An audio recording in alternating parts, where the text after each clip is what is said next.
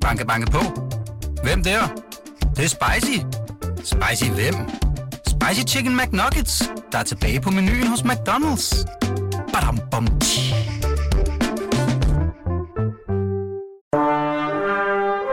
Du lytter til Radio 24 Velkommen til Poesibogen med Knud Brix. Hvad er smukt, smukkere, smukkest? Jeg tænker over det i 13 nætter. Anden nat. Jeg sad i toget og læste Safo. Ja, jeg ved godt, jeg har sagt, det skulle være slut med at skrive om Safo, Safo, Safo. Men hvad vil du have, jeg skal gøre? Jeg sidder altså i toget med høretelefoner på og hører Frank Ocean, Pyramids, og læser Safo, det fragment, hvor hun synger Greener than grass I am, da jeg ud af øjenkrogen ser en lys levende jaguar. På ære! Jeg sad og læste Safo, da jeg så en jaguar. Slap bogen bræt, som havde jeg brændt mig. Lænede panden mod ruden, trak vejret tungt. Gylden pels, mørkt mønster. Det var en jaguar, mirakuløst. Der var en logisk forklaring. Randers regnskov. Men fuck nu det. I et øjeblik følte synet som et under. Det underlige, det forunderlige, det vidunderlige, underværker. Da jeg var 19, så jeg de egyptiske pyramider. Jeg var sågar inde i Keops-pyramiden, det eneste af oldtidens syv underværker, som stadig findes. Dybt derinde i underværkets indre fik jeg åndenød, fortrød, ville bare ud, ud, ud til solen. Måne klart i nat. Jeg hører Pyramids på repeat. She's working at the pyramid tonight. Working at the pyramid. Working at the pyramid tonight.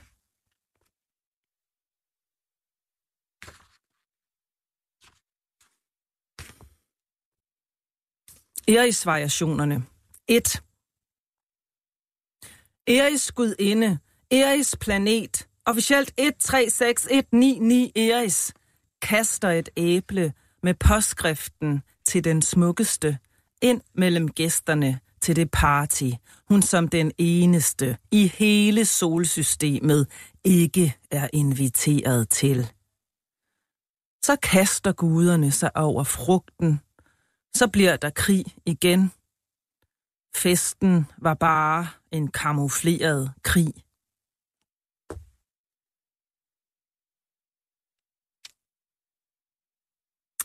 Blodæbledøgnet med undertitlen Nej, jeg fik aldrig skrevet det essay om poesiens blå blomst.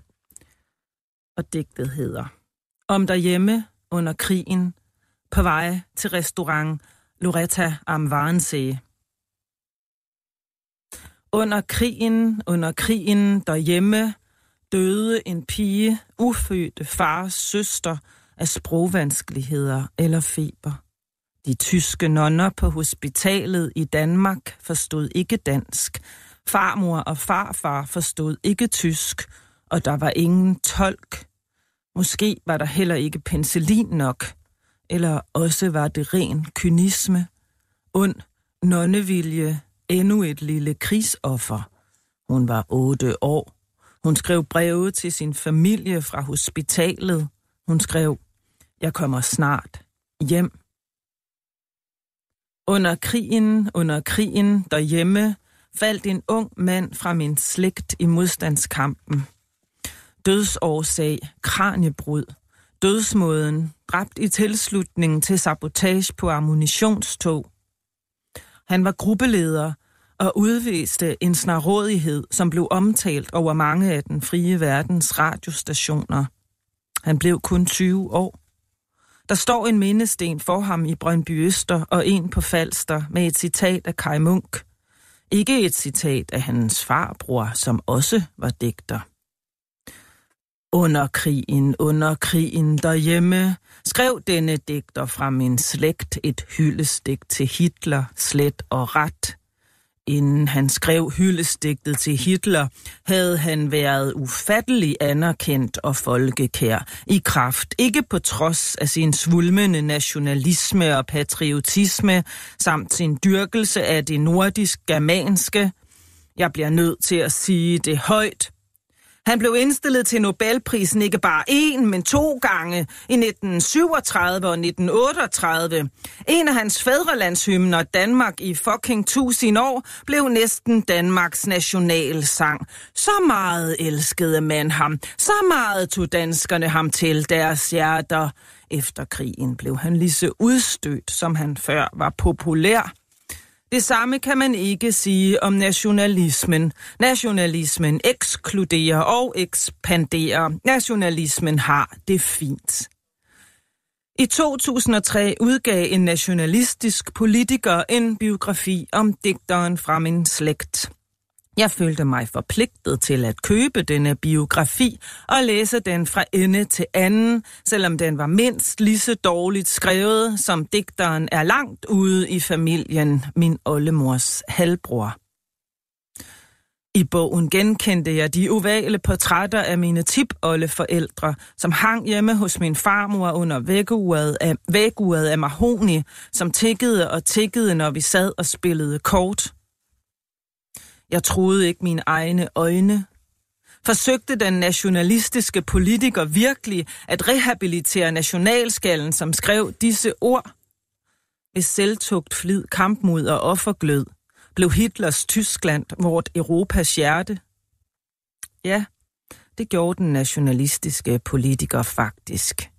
Det var i 2003, som sagt. Jeg skrev i en avis, at denne biografi var en af de værste bøger, jeg nogensinde havde læst. At den mentalitet og tradition, som fik danskerne til at elske nationalskallen in the first place, var overvindret, fordi den aldrig var blevet kuglegravet hudflettet, hvilket den nationalistiske politiker forstod at udnytte. Nej, men hvor fanden er Loretta Amvarnse? Jeg skal mane den forfader i jorden, skal jeg mane den forfader i jorden. Om det så bliver det sidste, jeg gør. Mane den forfader i jorden, ja, mane den forfader i jorden. Hvad satan? Står der nogen bag den e? Kommer denne nogen så efter mig om lidt? Eller er det bare mig? Hjertet raser hundeglam. Ingen skade til at sætte farten lidt op. Gå rask til tænder mobilen slommelygte, stessegrønne toppe deroppe og dernede for fødderne af mig, tre stenskinnende blanke det ligner, de bevæger sig, satans tankemøller. Efter en tanke om, i hvor mange generationer man egentlig er nogens efterkommer, kommer der en tanke om Varnsee-protokollens sondring mellem såkaldte mislinger af første og anden grad. Og efter den tanke kommer der en tanke om eugenikkens barbariske forsøg med såkaldte bastardfolk i Deutsch Sydvestafrika. For helvede hjerne, ikke kranierne nu. Begynder at småløbe, hjertet raser hundeglam, føler nogen eller noget noget kommer efter mig, løber hurtigere, får svedperler i øjenvipperne, kommer hovedkuls i tanker om formuleringen, efterkommer fra ikke-vestlige lande i en aktuel dansk lov. Er det bare mig? Eller underforstås det, at vestlige lande er bedre end ikke-vestlige? Jeg forstår ikke. I hvor mange generationer man er efterkommer. Hvad kommer efter efterkommer? Hvad kommer efter efterkommer? Hvad kommer efter efterkommer? En mand med en hundesnor dinglende ved hoften manifesterer sig på vejen foran mig. Cheferens ejer må man tro. Jeg stopper op, alt for bræt, forpustet som en slags akavet jogger. Tager mobilen op til øret og lader stakåndet, som om jeg taler med nogen. Dette er ikke den nationalistiske politikers sprog. Dette er efterkommere fra alle landes sprog. Dette er ikke den nationalistiske politikers sprog. Dette er efterkommere fra alle landes sprog. Manden passerer med et nik, et høfligt smil. Han forstår selvfølgelig ikke et ord af, hvad jeg siger. Velkommen til, Mette Mosto. Tak. Du læste op af din øh, helt nye, næsten, digtsamling til Den Smukkeste. Ja. 117 digte. Yes. Og som man jo kan høre, er der jo virkelig øh, fra oldtid til en verdenskrig til det personlige. Hvor skal man næsten starte? Øh, måske skal vi alligevel starte med sidste her. Ja. du, øh, du sidder på vej til sådan et, et skriveophold i Wannsee ved, ved Berlin. Ja. Hvornår var det? Altså, jeg var selv på, på et skriveophold øh, øh, i Varensee omkring 2000, der var i 2014, vinteren 2014, Ja. øh, hvor jeg tilbragte nogle måneder øh, der, og de måneder, den vinter, har jeg så komprimeret i den her bog til et enkelt døgn, som jeg kalder for blodæbledøgnet. Øh, fordi det var øh, en vinter, som gjorde et kæmpestort indtryk på, på mig, og som i gang sat øh, en skriveproces med de her digte, som er blevet til, hvad skal man sige, kernen i den her æblebog, som, øh, som den jo er. Ja.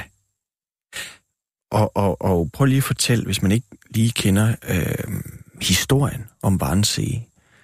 Hvad Men det var jo i Varensee, altså hvad skal man sige, der hvor, hvor man er på, der var jeg på skriveophold, det er så en, en, hvad man siger, en gammel villa, næsten slottelignende villa, som ligger på den ene side af Varensee søen, og så over på den anden side ligger så øh, den øh, villa, hvor øh, Varensee-protokollen blev øh, udformet øh, i, i løbet af 2. verdenskrig, bestemt man sig for den her endelige løsning, som man kaldte det, af, øh, af, af jødiske mennesker i hele Europa. Altså det var derovre, den ligesom blev skrevet, den her protokol. Og det er stedet så blevet berømt for, kan man sige, nu, altså eh, berygtet for. Ja. Så lige over på den anden side af søen har de siddet og planlagt endløsning. Ja. Du ligger på den anden side, Ja. og det er vinter, så får du en, en drøm, eller der er ligesom... Ja, det må man jo håbe, det var. Ja, Ja. Marit måske. Ja, altså jeg fik sådan en, jeg vågnede en nat ved, at jeg hørte en, der sad og skrællede et æble og, øhm, og skar det i både. Og det var så livagtigt, at altså, det, var, det føltes som om, der virkelig sad nogen i rummet. Og, øhm, og det må jo være sådan en klarvågen drøm, altså sådan en eller anden drøm, hvor man, man tror, man er, er, er vågen, ikke? Ja. Og, øhm, og det blev, som det nogle gange sker, når man skriver digte, så blev det sådan en ja, intuitivt begyndelse på at, at gå i gang med, for mit vedkommende, at lade mig hjemsøge af de spøgelser, som man kan sige, der er ligesom, jeg sig- skriver i digtene, der er, det er som at gå gennem en grød af spøgelser her. Altså det er et område, hvor, hvor, hvor, hvor hvis man åbner sig for det, så er historiens vingesus så ligesom sådan en helt flok flagermus, der kommer flyvende. Ikke? Det er en meget, det er et meget tungt sted, der er fyldt med, med minder. Og øhm, så lod jeg mig også hjemsøge af, hvad skal man sige, øhm, øh, nogle, nogle spøgelser fra 2. Øh, verdenskrig fra min egen slægt. Dem kommer vi til, men jeg kunne Ja. godt tænke bare lige at dvæle ved den der drøm. Altså, øh, havde du en fornemmelse, altså, hvordan har du det med sådan noget? Havde du en fornemmelse af, at der virkelig nærmest sad nogen og skrællede et æble? Altså, tror du, der var nogen, der prøvede at sige noget til dig? Altså, jeg tror selvfølgelig ikke på spøgelser Nej. øh, på den måde, men, øh, men jeg tror, man kan være mere eller mindre åben for, for ting, som man måske på en eller anden måde godt ved i forvejen. Øh, men det, der skete her, det var i hvert fald, at det har jeg faktisk ikke skrevet i bogen, men jeg følte, at sp- at spøgelset hed Regina. Ja. Og det har jeg, det, skrev, det hed lang tid, hvor jeg skrev, altså man skriver jo sådan nogle digte om mange gange, når man ja. arbejder.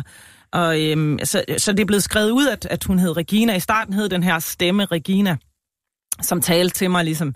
Og senere har jeg så fundet ud af, at den første kvindelige rabiner øh, ever øh, faktisk hed Regina og øh, var fra Berlin. Og så senere har jeg så via, via den kanal, har jeg jo så fået læst en hel masse om hende, øh, kø, øh, købt bøger om hende, og, og ved nu en hel masse meget om hende. Så Og dermed ligger der jo en masse lag, som der næsten altid gør Ja. i dine bøger. ja, Der er systemer, der er lag, og det er ikke altid, man nødvendigvis gå op for en øh, som læser, men, men det er vigtigt for dig, at der både er research, og der er systemer, der er en masse lag under det kondens, som din digtsamling ender med at blive. Øhm, altså det der er ved det, det er, at det er faktisk den her del fra Varensee, som, som den, har jeg, den har jeg jo så skrevet på siden 2014, og det var sådan, at, at jeg blev ved med at skrive den om. Den vil ligesom, den, den vil ligesom ikke rigtig blive færdig, og jeg kunne ikke rigtig helt forstå det, fordi jeg selv havde den her forestilling om, at jeg skulle skrive sådan en enkelt bog, der foregik ligesom i et rum. Ja. Not.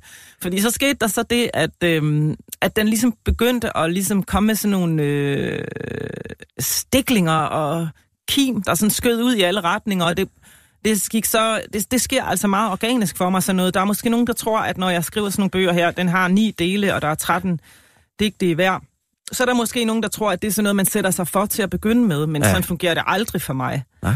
Altså det, det er det er en idé, der er kommet til senere ved det, at der sprang flere dele om æbler ud. Og så kom jeg så ind til at beskæftige mig med Eris og, og hele æblemyten om stridsæblet. Og tingene, tingene voksede og voksede og voksede. Og det blev den her struktur, som det så blev. Og øhm, så det foregår langt mere intuitivt og organisk, end man måske skulle tro, når man ser på det færdige resultat. Men så kan der være det ved mig og ved min måde at arbejde på, at jeg nemt selv kommer til at kede mig eller blive restløs. Så jeg laver en hel masse benspænd for mig selv, som jeg så kalder for magiske maskiner. Ja. Så det, det jeg arbejder med maskiner? ritualer og systemer for at, at tvinge mig selv til at tænke på en anden måde. Hvad er det for nogle magiske maskiner? De er tit meget konkrete. I den her bog har det jo enormt meget handlet om æbler, så der har jeg jo arbejdet meget med æbler. Ja. Og lagt dem op efter trekantstalsystemet, som så er en, et system, som altså egentlig er meget enkelt. Altså det er bare, trekantstallene er dem, der sker hver gang, man lægger en ny række af æbler.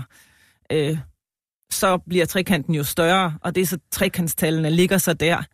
Og så kan man sige, jamen øh, det, det har jeg så gået og gjort. Alle mulige steder har jeg lagt æbler op. Øh, og det, det er jo en meget konkret fysisk måde at arbejde med det, man skriver om. Så for mig så er det rituelle med kroppen, altså, eller det, det der med at, at udføre en handling, øh, det hænger så for mig sammen med systemer, så jeg arbejder nok i virkeligheden meget med at nedbryde bryde skældet mellem det intuitive og det systematiske, øh, eller skældet mellem det øh, øh, tanken og følelsen, intellektet og kroppen. Det interesserer mig meget at være steder, hvor man ikke ved, hvad det er, hvad der styrer. Du går simpelthen og- og lægger æbler op, og, og Ja. på et tidspunkt tror jeg, du kommer til, i din trekant der, der bliver størst, du kommer til, til, til 91 æbler, Ja, ikke? fordi det passer sammen med det andet system i bogen, som er 13. Der skal være... Ja. det bliver... Det bliver det, ja. det er rigtigt. Og så lægger du 91 æbler ud på gulvet af dit i et sommerhus, eller sted du er, så lægger du der oven på æblerne. Ja, ja jeg, jeg prøver at lave sådan en, der er så stor, altså, så man kan ligge oven på den. Ja. Det er rigtig dejligt. Hvorfor var jeg lige ved at spørge? Altså, hvad, Det er meget sjældent, man lige har sådan et nedfaldsæbletræ, hvor man kan komme til det. Men, øh, men altså... Øh, men det er jo ikke noget med at have kroppen investeret i, i skriveprocessen. Det er noget, som jeg er meget glad for. Ja. Og øh, men prøv, prøv at beskrive for, altså, du ligger øh, på sådan en trekant af 91 æbler. Hvordan kan du bruge det i din skrift? Jamen, det kan være, at jeg ikke øh, skriver om det lige, mens jeg ligger der, men så skriver jeg om det bagefter. Altså, det har jo noget at gøre med, at, at, at, at, at, at de der æbletrekantsoplægninger er ikke bare noget, der foregår som sådan... Det, det er jo også tit meget nogle indfald, jeg får. Ej, her var mange æbler, så nu kan jeg lave en stor trekant. Mm. Altså, det er jo ikke... Altså, det, det er igen... Det, det, det, der er jo også noget, der handler om det, det, det tilfældet og det, den situation, som der er. Så, så, så, så, så gør jeg det. Jeg Så går- det er intuitivt... In, ah, jeg prøver det igen. Intu, jeg kan ikke engang Den er sige svær. det. Du ved, hvad jeg vil sige. Ja. Det intuitive, det er, at der er mange æbler.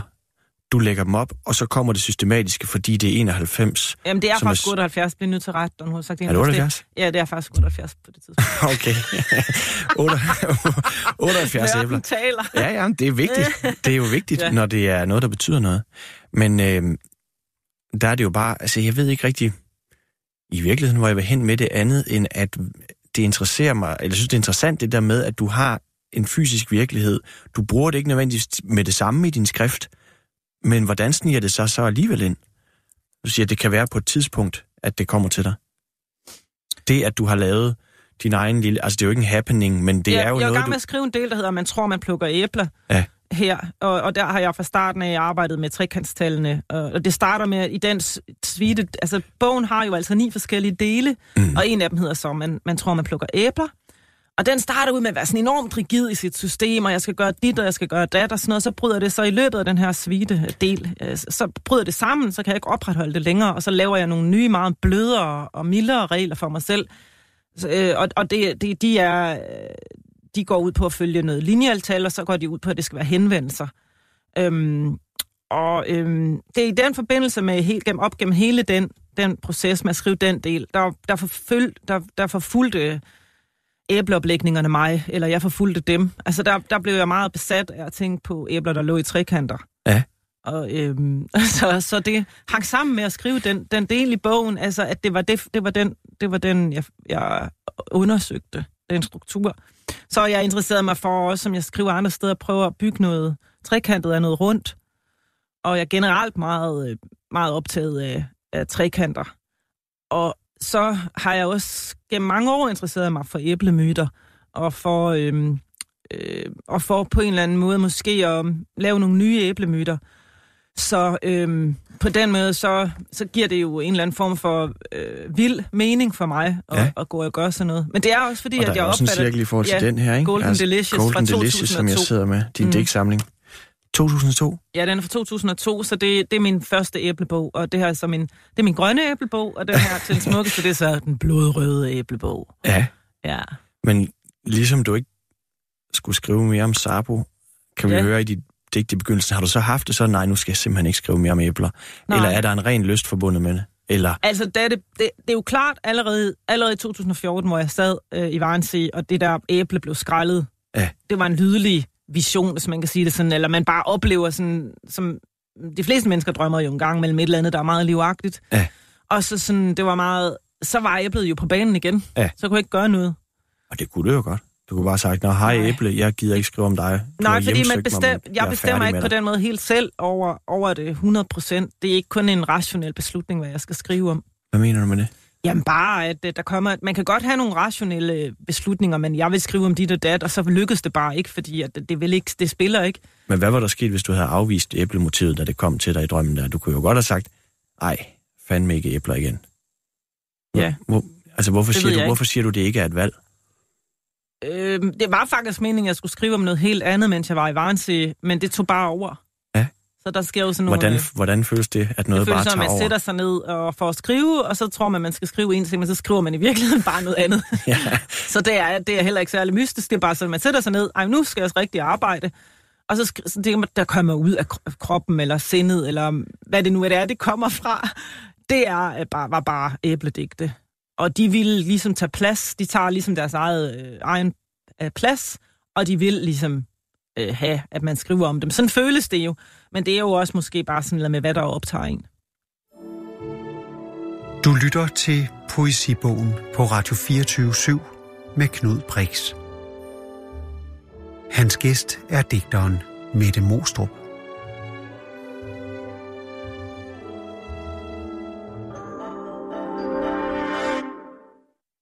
Mette Mostrup, du øh, har fortalt, hvordan du bliver hjemsøgt af æblet øh, i Varnsee nede ved, i Berlin, hvor endt løsningen bliver planlagt over på den anden side af søen, og det hjemsøger dig i drømmen, og det er et vigtigt motiv i din bog til den smukkeste. Du læste jo også op af, at du ligesom på en eller anden måde det historiske rammer dig der, og så tager du jo et galopperende opgør med din egen mm, familiehistorie et eller andet sted. For den digter, du jo skriver om, som, som du jo lægger i graven der, eller sådan virkelig sparker til, lyder det til for mig, det, det er jo Valdemar Rørdam. Ja. Prøv lige, hvis man ikke øh, kender Rørdam, og du, skriver, du beskriver det jo også med, altså han er, har været indstillet til Nobelpris, men prøv lige at fortælle, hvordan øh, du ser Rørdam. Øh, altså, jeg, jeg tager ligesom... Jeg tager livtag med det i den her bog, fordi at det for mig hænger det sammen med at forholde sig til 2. verdenskrig. Altså, det hænger sammen øh, med, med, at jeg bliver nødt til at spørge mig selv om, hvad der har med min skrift at gøre, at jeg er i familie med en, en digter, som på et tidspunkt blev opfattet som en stor digter, ikke? Mm. øh, og som en digter, som danskerne virkelig, øh, som betød meget for danskerne. Så, har- så er det vigtigt for mig at spørge mig selv, hvad har det, hvad har det gør med min skrift? Og jeg tror, at en af grundene til, at jeg har været optaget af, hvad, hvad sammenhængen er mellem det politiske og, og, og, og, og sproget, det danske sprog for mit vedkommende, ikke? Hvad er forholdet mellem det politik og sprog? Det tror jeg har noget at gøre med, at jeg jo altid godt har, har vidst, kendt til den historie om ham. Mm. Men jeg blev klar over den for alvor, måske i gymnasietiden eller sådan noget, og så, øhm, så er det først, så har jeg så, så har jeg så, for, så har jeg så ligesom forholdt mig meget stærkt til det i den her bog. Og det er jo det her med, som du siger, at han er enormt berømt og, og, og højre national øh, digter. du skriver jo også selv, eller du beskriver jo også selv, at, hvordan han næsten skriver nationalsangen. Og så er det, jeg kan ikke huske, om det er 41 eller 42, skriver han digtet, så kom den dag, vi så længe har ventet, som ligesom bliver hans endeligt som digter, fordi han jo hylder Hitler. Ja. Øh, og lang, alt, alt for sent jo, ikke? Altså 42. Ja, det var sådan noget der omkring, og det var jo meget øh, øh, belastende, kan man sige, for ham. Og det, der så sker, det er jo sådan set, vi har jo sådan nogle figurer, dem kender vi fra litteraturhistorien, fra andre øh, områder, øh, sådan nogle, som man har tilbedt, og så, øh, mm. og så bliver de så, bliver de så takker det over, og, og de, man tager afstand fra dem. Men det, som jeg synes er spændende ved, ved, ved, ved en figur som Mellem Rørdam, det er selvfølgelig, hvad det er, som man så ikke har taget afstand fra. Hvad det er, der er overvindret i den nationalisme, som vi jo ser lyslevende være på, på dagsordenen lige præcis i denne valgtid, som vi har gået igennem. Ikke? Ja. Er det jo nogle af de store spørgsmål, det er jo, hvad betyder... Øh, det nationalistiske i, i, i vores samtid. Og derfor synes jeg jo ikke bare, det er historie. Derfor synes jeg jo, det er vigtigt, at jeg forholder mig til det som skrivende i dag. Hvorfor? Altså, hvad er det? Altså, han er jo næsten glemt i dag. Det er jo kun, du beskriver det også, det er Søren Espersen, der genoplever ham, ikke? Jo. Du skriver om Og det om synes jeg jo er interessant, der... fordi der bliver det jo brugt i en, hvad skal man sige, en nationalpolitisk sammenhæng i dag, ikke? Altså, at, at han, der forsøges han rehabiliteret. Ja. Så derfor synes jeg, at det er interessant i samtiden også øh, på den måde. Fordi Søren Espersen fra Dansk Folkeparti skriver en biografi om ham. Ja. Patriot eller landsforræder, eller jeg kan ikke engang huske, hvad den hedder. Men, men, men, men, men igen, altså, selvom Søren Espersen prøver at genopleve ham, er han jo stadig glemt. Altså, du kan gå ud og spørge, hvem øens lærer er, eller et eller andet, så har folk hørt om ham. Men der er jo nærmest ingen, der har hørt om Rørdam, så hvorfor er det nødvendigt for dig at kigge ind af i jeres familiehistorie, og så give ham den der los i røven, som du jo giver ham? Det er fordi tavshed er samtykke. Hvordan det? Jamen altså, hvis ikke jeg siger fra, tydeligt fra i løbet af mit forfatterskab, siger noget om, om den familiehistorie og sådan noget, så, så, øh, jamen, altså, så betyder det også noget. Det betyder også noget ikke at sige noget. Vil det Og- betyde, at du samtykkede alene bare fordi I familie? Nej, nej, men jeg synes, det er dybt relevant for mig, som også har skrevet om, om politik i andre sammenhænge. Ja. Ikke bare gå udenom det i en eller anden øh, listebue, altså, men at, at, at, at, at, at tale om det også. Altså, jeg, jeg tror ikke, at øh, problemer går væk, hvis man ikke taler om dem. Nej. Øh, og, og hvad skal man sige, øh, men det er jo heller ikke rigtigt, at der ikke er nogen, der ved, øh, hvem han er, fordi der netop er blevet skrevet en rehabiliteringsbog. Så kan man sige, det er, øh, det, det er øh, et eksempel, han er et eksempel blandt mange andre, kunne man sige, mm. øh, på sådan nogle figurer, som, hvor vi kan spørge, det som jeg synes, der er rigtig vigtigt det, ved, ved den slags figurer, det er jo at spørge, hvad er det, der er overvindret, og hvorfor? Hvis nu ikke han havde gået lige det skridt for langt med, så kom den dag, vi så længe har ventet, hylsten til Hitler. Tror du, han så stadig havde stået som, som en stor digter i dag? Det kan man jo godt forestille sig for så vidt som, at, at han virkelig var tiljublet på daværende tidspunkt, og det, som man elskede, var jo noget af det, man stadigvæk fremholder i dag, som for, nogen ved, for nogens vedkommende fremholdes i dag. Altså det vil sige noget, noget nationalromantisk, en ekstrem øh, dyrkelse af, af danskhedens... Øh, ja, som, sådan nogle ting, ikke? Så derfor så kan man da godt forestille sig det. Der, der er stadigvæk nogen, der hylder. Ja, for det er jo overvintret. Vil, dit, vil, vil du sige, fra dit ståsted i dag, vil det være ville det være umuligt at skrive god poesi, som var for eksempel nationalkonservativ? Altså ligesom du måske har et feministisk budskab, kunne du forestille dig, at man kunne skrive nationalkonservativt, og det stadig var, var god poesi, eller er det, fordi du står et andet sted politisk, at det simpelthen er en umulighed? Altså, jeg sidder jo ikke og skriver med et partipolitisk sigte, når jeg, når jeg skriver. Jeg skriver poesi. Øhm, det er jo ikke på den måde, at man kan sætte et politisk label på den måde Nej. bestemt på, på min poesi. Men jeg vil da betvivle det, fordi jeg faktisk tror, at poesi, der er drevet så øh, af et bestemt partipolitisk sigte, det, så tror jeg, at poesien er spændt lidt for meget for en bestemt vogn. Så har den ikke frihed nok. Nej. Efter min mening, hvis du Nej. spørger mig. Så jeg vil betvivle det kraftigt. Og er det også et eller andet sted derfor, at du tager afstand fra det? Eller ligesom Altså, er der er mange grunde til at tage afstand Ja, fra, fra nej. det, de, Jamen, de altså ting, han fra, skrev. Ja, Altså, det var jo... Øh, nogle, det er nogle helt horrible ting, han har skrevet der, ikke? Jo. Men, men øh, måske er det meget godt afsæt til at sige, at det er jo, om du vil det eller ej, en del af, selvom det er langt ude, som du jo også siger i digtet, altså langt ude i familien, ikke? Øh, måske er det meget godt afsæt til at, at tale om, øh, hvor du selv kommer fra. Øh, man kan jo en gang imellem sniger der sig jo noget nordjysk ind i dialekten, det kan man jo godt høre. Ja. Øhm, du er jo vokset op, du blev født i Aarhus, ikke? Og så Jo. flytter I til, en- til en lille by i Nordjylland, Ja. Sønder Hejslev. Sønder Hejslev. Hvad er det for et sted? Jamen, det er så lille en landsby, at den faktisk ikke kvalificerer til øh, termen landsby. Det er vist nok teknisk set en bygd. Der bor så utrolig få øh, mennesker der, så den er meget lille. Ja. Der er Vejbyvej og Bakhåndvej og Ostrupvej. Og der vokser du op med en far, der er gymnasielærer. Ja. Og øh, der er meget litteratur i jeres hjem. Eller ja, hvordan der er jo en det? reol. Min mor læste også meget. Min mor, hun var børnehave, øh, pædagog, børnehavelærerpædagog. Ja. Nej, hvad hedder det? Børnehaveklasselærerpædagog. Ja. Men i hvert fald så, øhm, så læste de begge to rigtig mange bøger, og der var jo et bibliotek øh, der i hjemmet, kan man sige, som, som bare var der, ikke? Ja. Og som jeg måske godt lader mærke til, der var flere bøger end, end i nogle af de andre øh, hjem, jeg kom meget i. Men, øh, men det var jo ikke sådan på den måde noget, hvor jeg fik peget ud noget bestemt, jeg skulle læse. Men Var der det- var jo bare bøger til rådighed, så det betød jo rigtig meget. Så du ligesom, i stedet for at blive peget ud, hvor du skulle hen, så snublede du over forskellige ting, eller bare begyndte at læse? Ja. Eller, hvad? ja. Jeg hæv jo bøger ud fra, øh, fra reolen, og, og, og så også øvrigt brugte jeg også Jørgen Bibliotek helt utrolig meget. Ja. Øh, hvor jeg også selv, selv gik på, på opdagelse i reolerne, og, og det blev jo meget det der øh, fysiske forhold til bøgerne, ikke med at gå og tage en ud og kigge i den, og, og bestemme sig for, om man nu vil have den med. Jamen, jeg læste helt afsindigt meget, øh, fra jeg var ganske lille.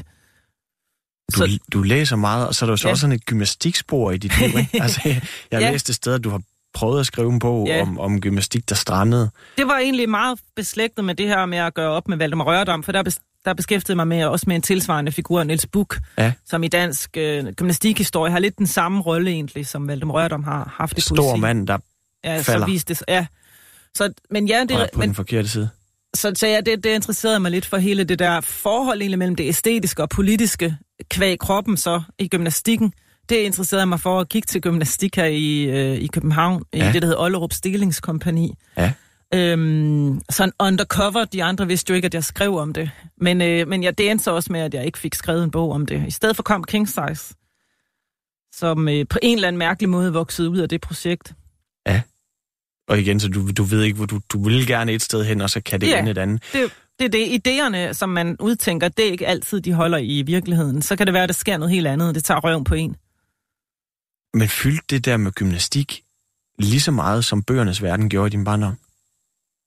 Eller, altså, for, eller er det sådan lidt... Det virker altså, jo som hvis to det, meget... det var jo øh, før ikke- computerne, og vi havde ikke så meget at foretage os. Altså, jeg gik til mange ting. Jeg gik til gymnastik, og jeg spillede klaver, og jeg gik til håndbold, og jeg gik til svømning, og jeg har også gået til porcelænsmaling, parentes, der var virkelig en katastrofe. og mange forskellige ting. Altså, det, det er jo, vi, vi beskæftigede os jo med mange forskellige øh, ting, som man nu kunne foretage sig øh, ude på landet i, i 80'erne. 70'erne og 80'erne. Øh, Det er bare sådan... Altså, jeg, jeg har læst hørte meget musik også. Jeg læste et sted, at du ligesom jo begynder at skrive også, og du havde sådan en fornemmelse af, at alle andre også læste og skrev meget. Det troede du sådan lidt, folk gjorde, når, når man var sig selv. Eller Ja, at, ja. det var, at det var normalen, at Ja. man sad og, og, og, og skrev, eller havde den slags ting. At det, Jeg, jeg var lidt forskånet fra at, at, at forstå, at jeg var anderledes, fordi at jeg troede bare, at alle gjorde. Jeg troede bare, at alle gik ind og satte sig og skrev, når de gik ind på deres værelser og sådan lukkede døren. Ja. Så troede jeg, det var sådan noget, man gjorde, ikke? Ja. Ligesom, jeg havde ikke forstået, at, at det var måske ikke alle, der gjorde. Nej. Så det, bliver jo, det er jo dit eget, som du tror er normen et eller andet sted, ikke? Jeg tager fejl af, hvad der er normen. Ja. Ja. Og hvordan, øh, hvor er det sådan, at der, hvis der er sådan en eller anden form for litterær gnist, jeg ved, at du har været, øh, eller ligesom du husker, at du på et ret tidligt tidspunkt sidder med Shelley, øh, den store. Shelley's Den følende blomst i Sofus Clausens oversættelse, den havde min far. Jeg genlæste den for nylig. Jamen, den kan jeg godt huske, at jeg læste på et tidligt tidspunkt. Og Ja. Og det er jo sådan meget, øh, og den er jo godt nok også kanoniseret, men altså, hvordan, er det også bare en, der bliver åbnet, eller, Ja. er, eller er det en, at- læst for dig? Nej, nej, nej, det har han aldrig nogensinde gjort. Nej. Nej, det har bare været tilfældigt, at jeg har fundet den i reolen hvad var det ved Shelleys Den følgende blomst i Sohus Clausens danske oversættelse, der kan, kan du huske Det fornemmelsen var jo af? naturpoesi, og jeg var jo omgivet af natur. Jeg har jo vokset meget, i den grad vokset op i naturen, og på den måde så har haft et meget øh, øh, intenst forhold til træer og blomster og årstider og frugter, som man tydeligt kan se den dag i dag, æbler og... Altså, så, så jeg har altid været meget tæt. Og bier og insekter, og der var en, der for nylig sagde til mig, der var, er der mange insekter i din poesi? Jeg har altid været meget optaget af og vand, øh, og um, nedbør, og um, ja, Ja. træernes blade og sådan noget. Så jeg, jeg tror, jeg tror øh, den følgende blomst er jo sådan en naturcyklus, hvor, øh, hvor jeg vel bare umiddelbart sådan på den, på, i den alder, jeg havde dengang, læste som poesi, der handlede om natur og årstider. Så kan den så læses symbolsk på en masse måder, men det tror jeg ikke rigtigt, jeg forstod dengang. Nej. Og derfra øh, får du jo, hvis man sådan, altså, tiden går desværre alt for stærkt, ikke? Men hvis man sådan spoler frem, så øh, får du vel, at bliver der vel lagt et spor, hvor du sådan begynder at læse litteraturvidenskab, øh, og jo nærmest bliver forsker, ikke? Altså, du Jo, altså jeg læste, strander på din Ph.D. jeg læste litteraturhistorie i Aarhus, og, øhm, og var egentlig vældig dygtig til det, og synes også, det var enormt spændende, og øhm, var på studieophold undervejs, og øhm, i New York og Paris og alt muligt, men Ja. ja. så besluttede jeg mig for at stoppe med det. Og at du når at skrive afhandling om Rilke. Ej, det jeg ikke når ikke at skrive Ph.D. Jeg sprang fra omkring et halvt år før. Jeg Ja, ja, du skulle- skulle undskyld, skrev speciale om Rilke, ja, det er rigtigt. Jeg som nærmest bliver udgivet, eller den bliver jo udgivet. ja, den blev sådan udgivet på datidens sådan, øh, litteraturhistorisk forlag, tror jeg det hed. Ja. Ja, så din egentlige debut er vel i virkeligheden som, som forsker snarere end... Jeg kan det- ikke huske, hvad der om det kom før? først, om, Nej. det, om, om tatoveringer. Min debutexamling kom før, Nej. og så kom specialet efter, det er jeg lige ved at tro. Og det er længe siden nu, men var det et svært valg, det der med, om du skulle forske i litteratur, eller du skulle skrive? Det var det, indtil jeg blev mor. Øhm, jeg var gravid, da min første digtsamling udkom, og der var jeg stadig forsker. Og så i barselsloven begyndte jeg at skrive på det, eller jeg begyndte på et eller andet tidspunkt at skrive på det, der blev til Golden Delicious. Ja. Og da jeg så sad der og skulle begynde igen efter barselsorlov, så, så igen, det kroppen gør, hvad den vil, øh, kan man sige, der satte jeg mig for at skrive afhandling, men så skrev jeg digt. Hver gang jeg prøvede på at skrive afhandling, så skrev jeg digte. Ja. Og så var jeg, var jeg klar over, at jeg var jo ikke trods alt, øh, jeg var trods alt ikke et supermenneske. Jeg kunne ikke gøre alt. Øh, så jeg blev ligesom nødt til at træffe et valg, og det gav sig selv, hvad Og- jeg så skulle.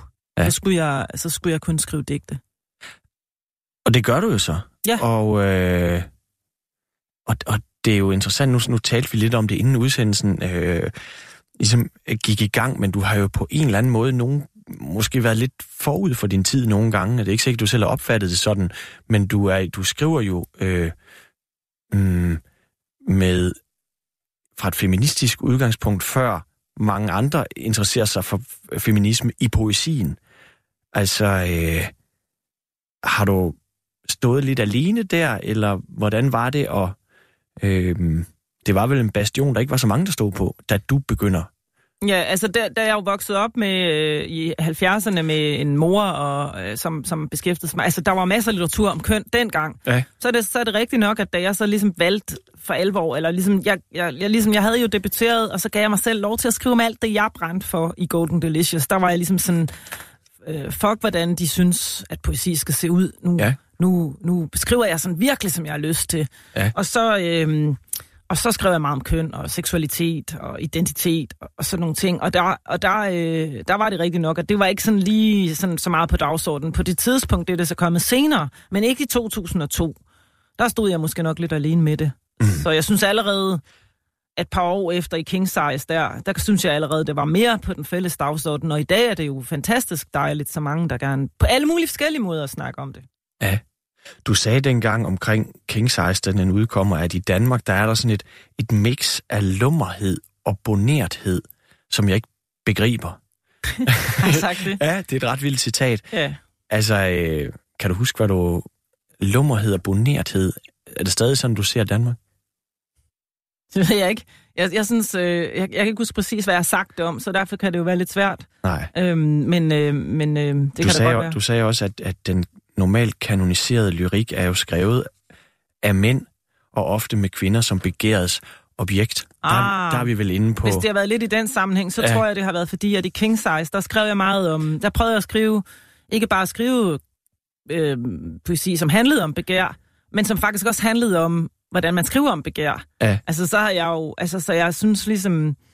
Så var der noget af, af, af modtagelsen, som, som, som jeg måske har beskrevet på den førnævnte måde. Ja, der sidder nogle anmeldere der og Ja. bliver lidt, lidt lummer over det, Ja, det er lidt... og lidt boneret samtidig. Ja, det, det er da meget skæg udtalelse.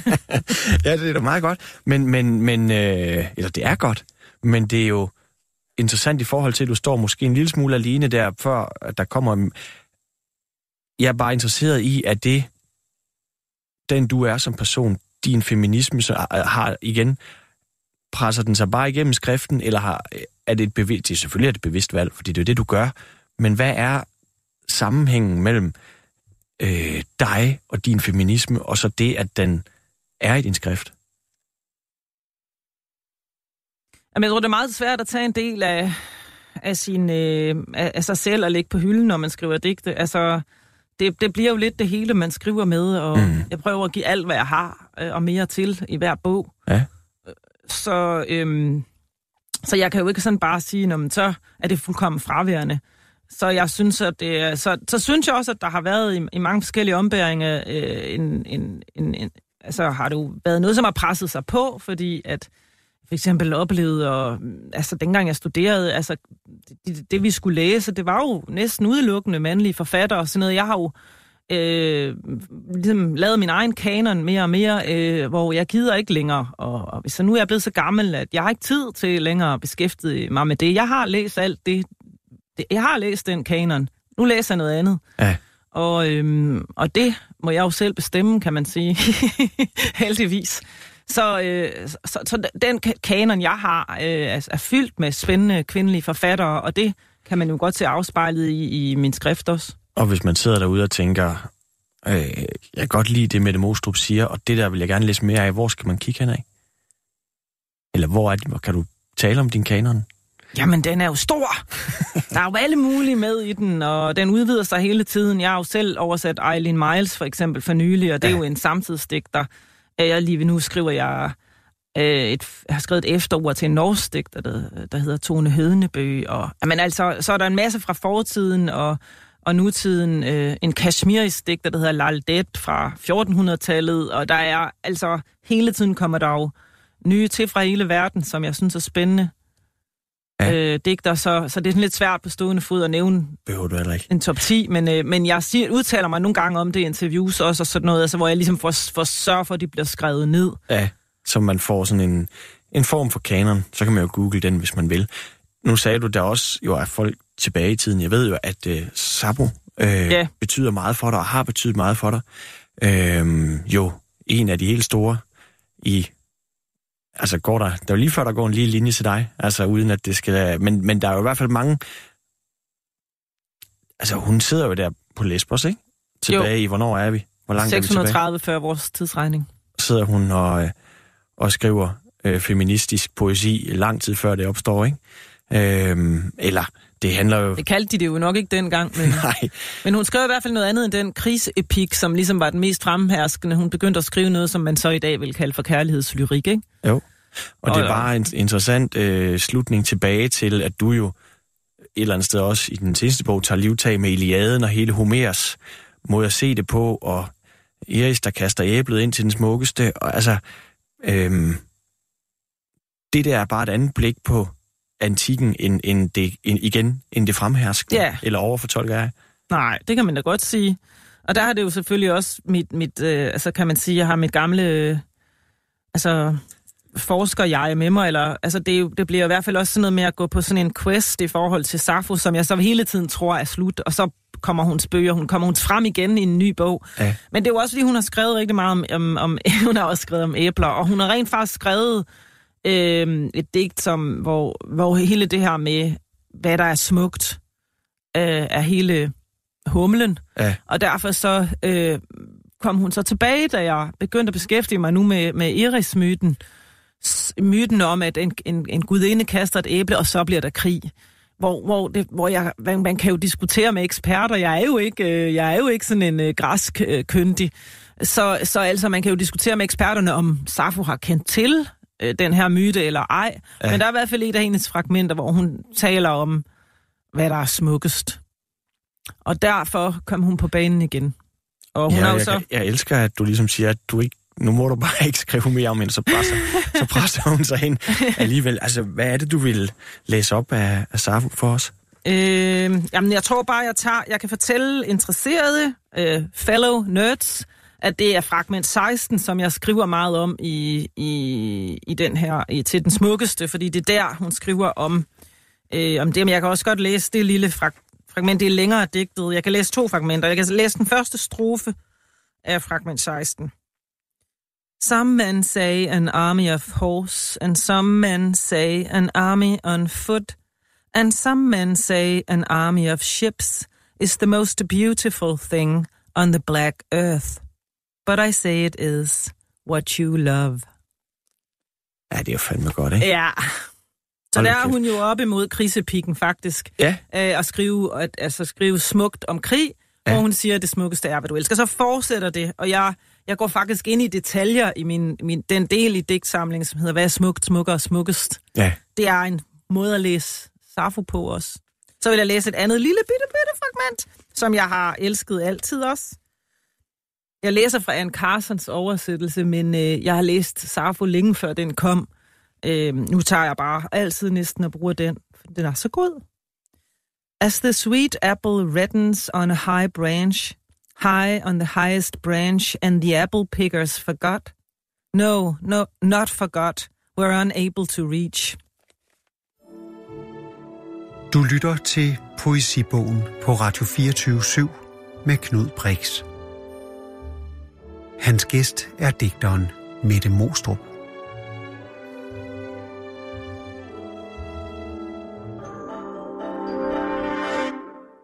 Jeg, jeg sidder og tænker på det der med, nu sagde du, at forskeren i mig, for altså, kan der opstå en konflikt, når du sidder og skriver, at du jo på den anden side også et eller andet sted er litteraturforsker, eller har været, at du så nærmest sidder der med, med forskerens abe på, på, øh, på skulderen, når du så selv skriver, eller er det ting, du skal adskille det der?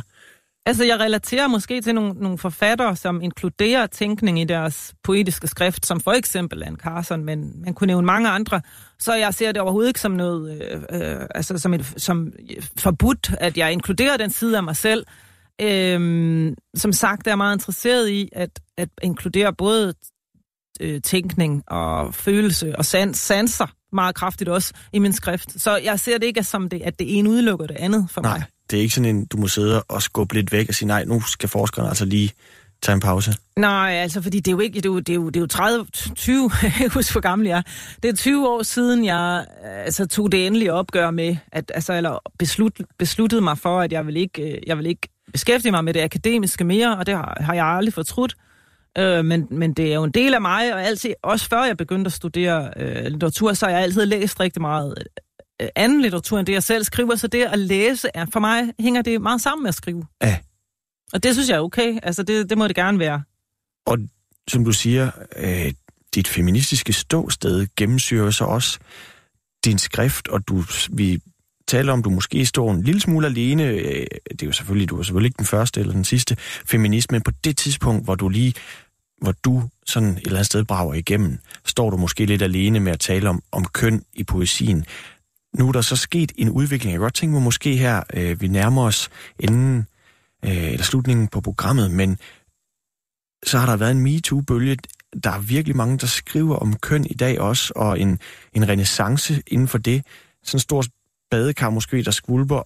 Og hvad er der så egentlig sket, når du sidder i dag og kigger på, på øh, ja, at der har været en MeToo-bevægelse, og der er en skrift, og der er et opgør med nogle ting. Hvordan, hvor, øh, hvor står vi med det i dag? Det er et kæmpe, kæmpe og lidt dårligt spørgsmål.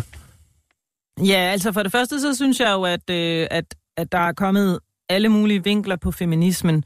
At den intersektionelle feminisme, øh, en, en feminisme, som kombineres med, øh, som medtænker klima. Øh, der er alle mulige forskellige varianter af, af, af feminisme på, på banen nu, som, Ja. ja. som, som, som taler i kor.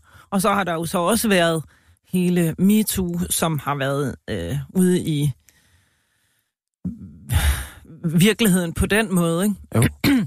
Og det er jo også noget, jeg har fulgt rigtig meget med i, og også altså, deltaget i et vist omfang i debatterne omkring det.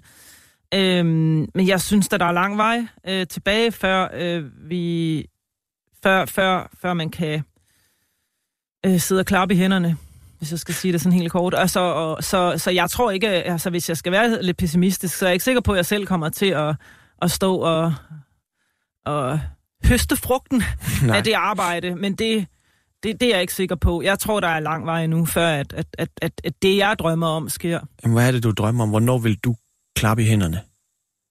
Jamen, det er jo, at der er langt mindre sexisme, og at der er langt øh, mindre patriarkat. Ja. Men du tror ikke på, at vi er på vej den vej? Rigtigt? Det håber jeg. Det håber jeg da, vi er. Men tror du på det? Altså, det går lidt frem og tilbage hele tiden, kan man sige. Ikke? Men altså, i forhold til poesien, så synes jeg jo, at det er, der er mange flere, der, der, øh, der vil være med til at diskutere det, og det synes jeg er meget positivt. Også fordi det er på så mange forskellige måder, fordi den intersektionelle feminisme øh, som medtænker forskellige elementer. Øh. Hvad betyder det egentlig? Jamen det jeg betyder, at man tænker ikke, undertrykkelsesformer sammen med andre, altså at man ikke siger, at det kan, det kan man sige, det, det kan ikke stå alene, at man ja. kun tænker på køn, man må også tænke på klasse, man kan også tænke på etnicitet, man kan tænke på, øh, er det en krop, som har handicaps eller ej. Altså, ja. du kan ikke nødvendigvis gå ud fra, at bare fordi der er en kvinde og en mand for eksempel i et rum, så er den ene mere undertrykt end den anden. Du tænker hele tiden kontekst med. Og det er den form for feminisme, som jo også er meget aktuel i dag. At, at have på at medtænke forskellige elementer. Ja. Hvordan, altså, vi har talt om det der med, der på en eller anden måde går en, en rød tråd fra dine debut-tatoveringer. Øh, den ligger her foran, foran øh, dig. En, øh, en grå sag. Hvad er det egentlig, der er på forsiden? Det er, det er faktisk også apropos mit forhold til naturen. Det er et billede af, af en revolutionær øh, fotograf, som hedder Tina Modotti, som faktisk har fået en renaissance her. Jeg har set udstillinger med hende rundt omkring for nylig. Er italiensk oprindelig, og, ja. men det er Florida Manita. Det er en plante, der ligner en hånd. Ja, det gør er... det nemlig. Det var det første, jeg tænkte på. Ja. Øhm, hvordan har du det med debuten i dag? Jeg har det godt med den. Jeg, den handler meget om øh, barndom og natur og lugte og rytme. Og den er måske lidt mere dæmpet end så mange andre ting, jeg senere har skrevet. Men øh, altså, man kan godt se 90'erne i den på en eller anden måde. Ja. Men... Øh, og det kan man måske ja. også høre 90'erne, fordi nu vil du øh, læse op af din øh, debut, med Mostrup. Tusind tak, fordi du kom. Velbekomme. Tak, fordi jeg måtte komme.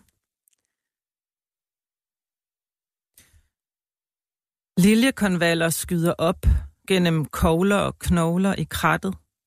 Slik ikke på dine fingre, hvis du plukker en buket. Pas på. Måske krydser morgen marken, måske risler hvede og månelys omkring dens smidige skin. Måske er det det spredte skelet for småt til en må. Et egern, Eller for stort monstro. En rev. Et barn. Piler over en mark en nat. Vil bare hjem, hjem, med noget hvidt i sin hånd.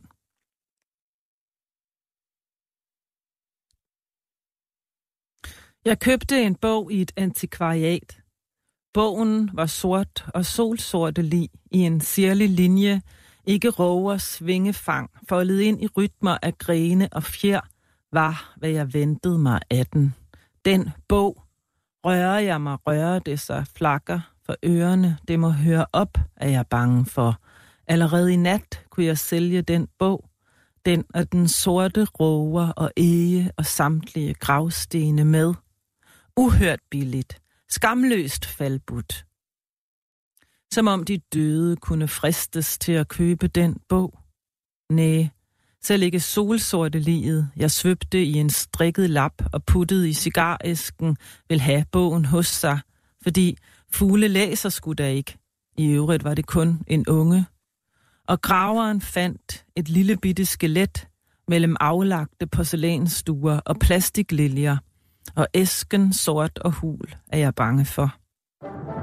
Q for Kvartrup. Vores program beskæftiger sig med det, som alle journalister elsker at tale om, nemlig journalister. Og A for Andersen. Vi er jo dybest set medieverdens svar på tysk pyrometal med mange øh, store sådan, øh, ildeffekter. Ikke? Tilsammen går de i flæsket på den danske presse. Vi bider dem så godt, vi nu kan lidt i haserne. Vi er to mennesker, der begge to brænder for, for medier og for journalistik. Vi er begge i et vist omfang uden for det gode selskab. Q og A. Radio 24-7's nærgående mediemagasin. Mediebranchen er en af de mest magtfulde. Hver mandag kl. 13. Der er alle mulige grund til at, at lave et program, der kritisk går den branche efter i sømner. Her på Radio 24-7. Ja, det er jo grundlæggende set det. Du lytter til Radio 24 /7.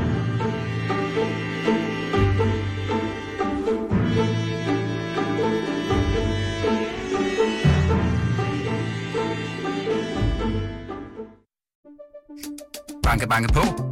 Hvem der? Det, det er spicy. Spicy hvem? Spicy Chicken McNuggets, der er tilbage på menuen hos McDonald's. Badum, bom, tji.